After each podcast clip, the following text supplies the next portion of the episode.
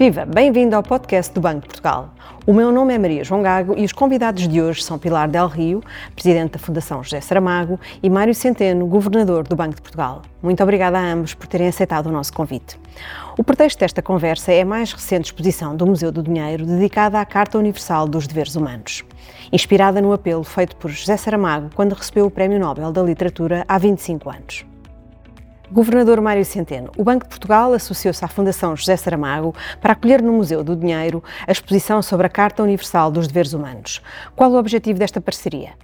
Esta parceria não é a primeira uh, atividade que fazemos em conjunto com a Fundação José Saramago, mas esta tem um valor eh, particular. Uh, é muito uh, registada na responsabilidade social que o banco tem para com a sociedade no plano estratégico temos a ideia da proximidade e da confiança. Eh, esta proximidade eh, com uma fundação tão importante como a Fundação José Saramago e aquilo que ela representa para a cultura portuguesa não poderia ter melhor sublinhado do que, do que esta ideia de, de assinalar a Carta dos Direitos Humanos no Museu do Dinheiro em conjunto com toda a obra de Saramago.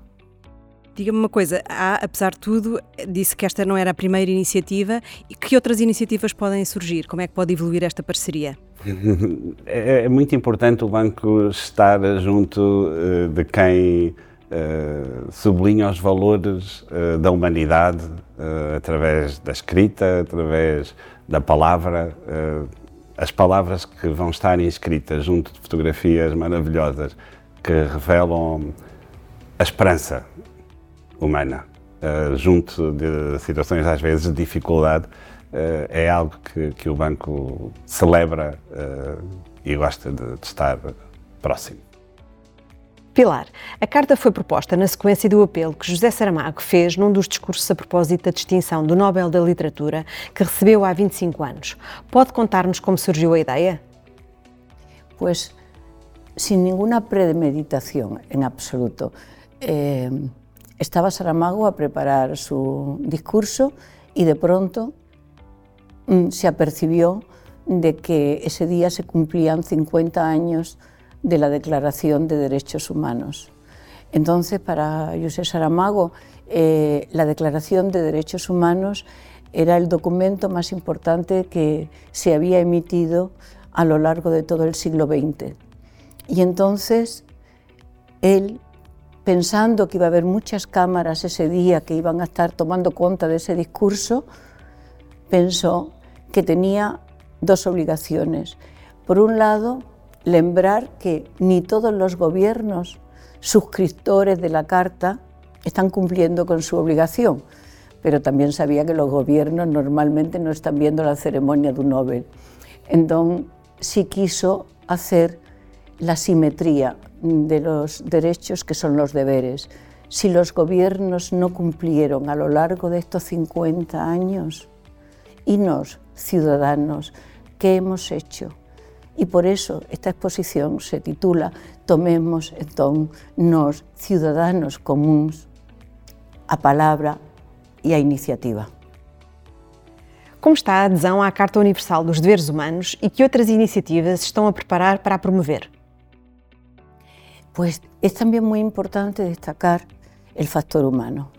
Si callar esta exposición tiene que ver con el factor humano de ser el gobernador, que es tener las iniciativas que tiene y, y, el espíritu de solidaridad que tiene.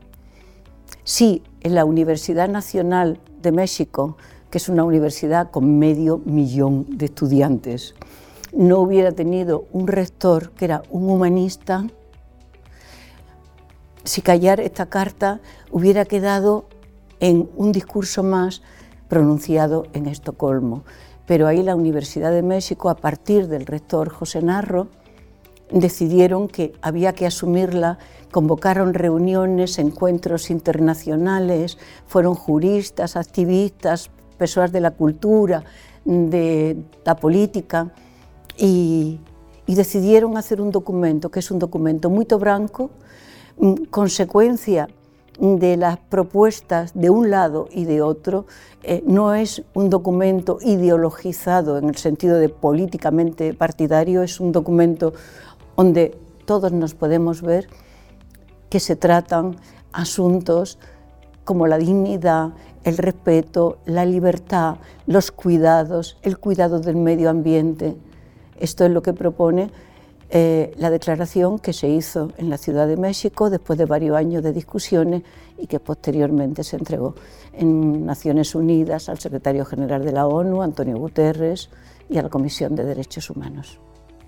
Governador Mário Centeno, em 2020 o Museu do Dinheiro associou-se à Organização das Nações Unidas para celebrar os 75 anos da instituição. Agora associa-se à celebração dos 75 anos da Declaração Universal dos Direitos Humanos, ajudando também a promover a Carta Universal dos Deveres Humanos. Porque é importante sensibilizar os cidadãos não só para os seus direitos, mas também para os seus deveres.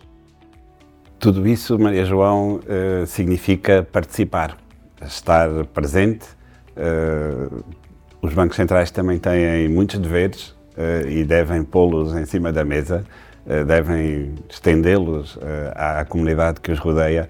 Na verdade, é essa a ideia que liga esses eventos a todos que, que, que, referiste.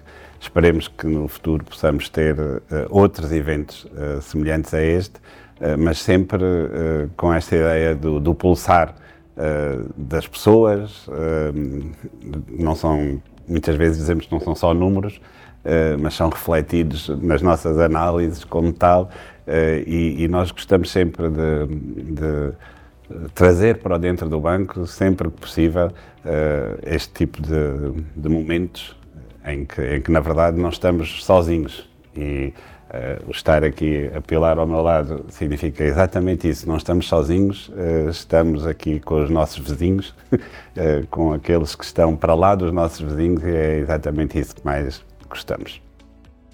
Foi uma conversa muito estimulante sobre como o Banco de Portugal e a Fundação José Saramago uniram esforços para celebrarem os direitos humanos e darem a conhecer a Carta Universal dos Deveres Humanos. Governador Mário Centeno, Presidente Pilar del Rio, foi com muito gosto que os recebemos aqui, precisamente no Museu do Dinheiro. Saiba mais sobre a exposição com entrada grátis de quarta-feira a domingo em museudodinheiro.pt e siga-nos no X, LinkedIn e Instagram.